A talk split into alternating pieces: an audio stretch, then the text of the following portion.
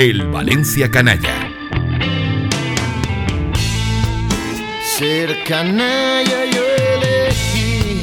Con Paco Gisbert.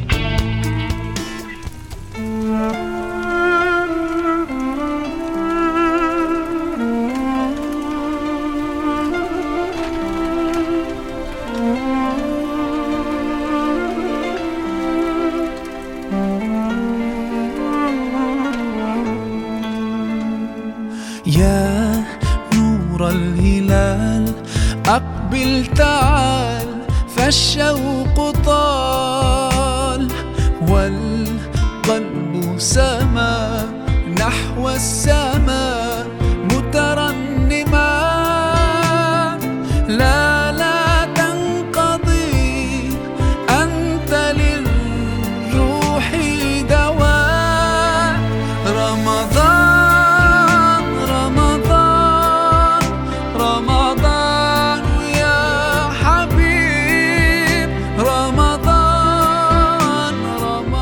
Pescar buenos futbolistas en el mercado de invierno nunca ha sido fácil.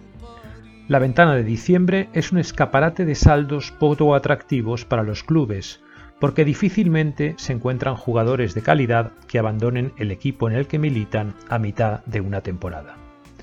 Sin embargo, en el mercado de invierno de 1987, el Valencia, recién ascendido a Primera División tras su ignominioso paso por la categoría de plata, consiguió uno de los fichajes con más renombre de cuantos ha realizado en época de frío.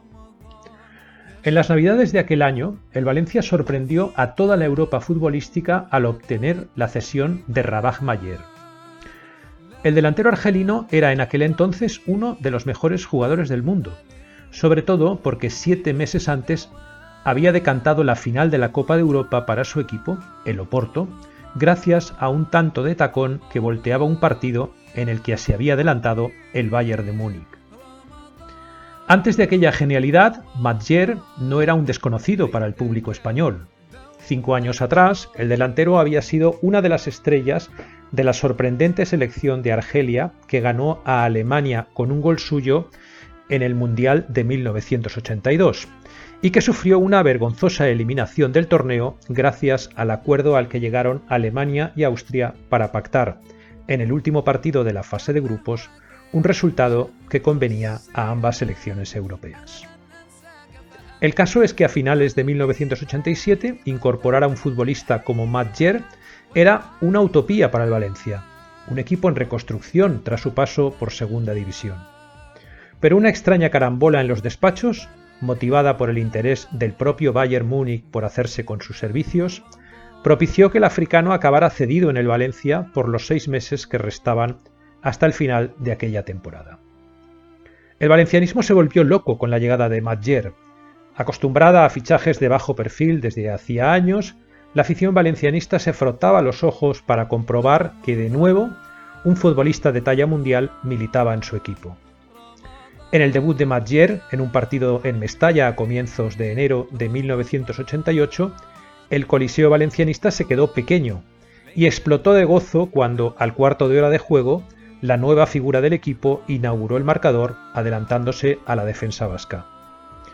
El partido acabó perdiéndolo el Valencia, pero el público salió aquella noche de Mestalla con la sensación de que los buenos tiempos podían regresar. Con lo que nadie contaba es con las convicciones religiosas de Mathieu. El argelino, a mediados de marzo, cuando se encontraba convaleciente de una lesión muscular, anunció que iba a cumplir con el precepto islámico que obliga a ayunar durante el día en el periodo del Ramadán. El mes de, de, ayuno diario que cumplen los musulmanes es obligatorio para todos los practicantes de dicha religión, aunque en algunos casos los jugadores de fútbol profesionales lo hacen de manera laxa. Pasar un mes sin comer ni beber hasta la puesta del sol es un problema para quienes se dedican al fútbol, y los jugadores adaptan dicho precepto a sus circunstancias personales y profesionales. En el caso de Mathieu, el argelino decidió anteponer sus convicciones religiosas al compromiso profesional, probablemente pensando que su lesión se largaría durante el mes de ayuno obligatorio. Lo cierto es que Mathieu, que había marcado tres goles en su primer mes como valencianista, nunca fue el mismo desde que se lesionó y muchos seguidores del Valencia culparon a su mes de ayuno y oración como causa de su bajo rendimiento.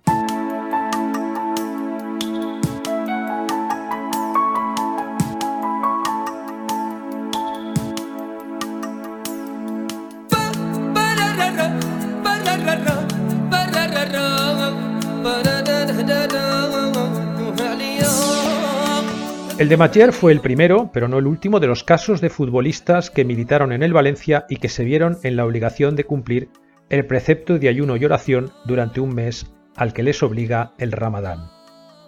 Diez años más tarde, el también argelino Musa Saib, un mediocentro que llegó al Valencia para formar parte del equipazo que Paco Roch pretendía construir para Valdano, también decidió plegarse a sus obligaciones religiosas y practicar el ayuno durante el mes de Ramadán.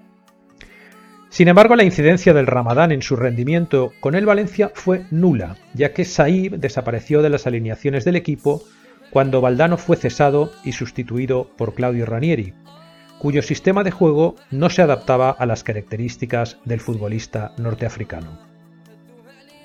En la temporada 2011-2012 coincidieron en la plantilla valencianista tres futbolistas de religión musulmana, el argelino Sofian Feguli, el francés Adil Gami y el turco Mehmet Topal. Tanto Feguli como Gami habían nacido en Francia, aunque sus orígenes eran norteafricanos, y en ambos casos no eran practicantes estrictos de la religión musulmana. Eso significó que ninguno de los dos tuviera problemas morales para no cumplir el precepto del ayuno obligatorio durante el mes sagrado de su religión. Pero el caso de Topal era diferente el turco solía acudir con su familia a la mezquita y cumplía con los preceptos religiosos del Islam. Sin embargo, Topal hizo una excepción en cuanto a la obligación de guardar el Ramadán y durante las dos temporadas en las que militó en el Valencia decidió saltarse la obligación religiosa por el bien del equipo. Topal, como buen musulmán, no bebía alcohol y en una plantilla como la que gobernaba Unai Emery, en la que el gin tonic formaba parte de la dieta de los futbolistas y del propio técnico, durante las noches libres nunca se sintió demasiado a gusto con tan curiosa costumbre. De hecho, el centrocampista turco nunca acabó por integrarse en aquel grupo, y su salida del club fue una liberación para un futbolista que en otros tiempos habría podido ser un jugador importante para el equipo. Tampoco era muy partidario del alcohol Skodran Mustafi, el defensa alemán que llegó al Valencia en 2014 y que a causa de sus ideas religiosas protagonizó un curioso incidente antes de una rueda de prensa previa a un partido, cuando vio que delante suyo había una botella de cerveza de la marca de uno de los patrocinadores del club. Tras una pequeña discusión con un miembro del departamento de prensa del club, Mustafi accedió a hablar con los periodistas con una cerveza delante de él, pero con cara de evidente disgusto porque estaba convencido de que, como prescribe su religión, el alcohol nubla la mente y enturbia su relación con Alá.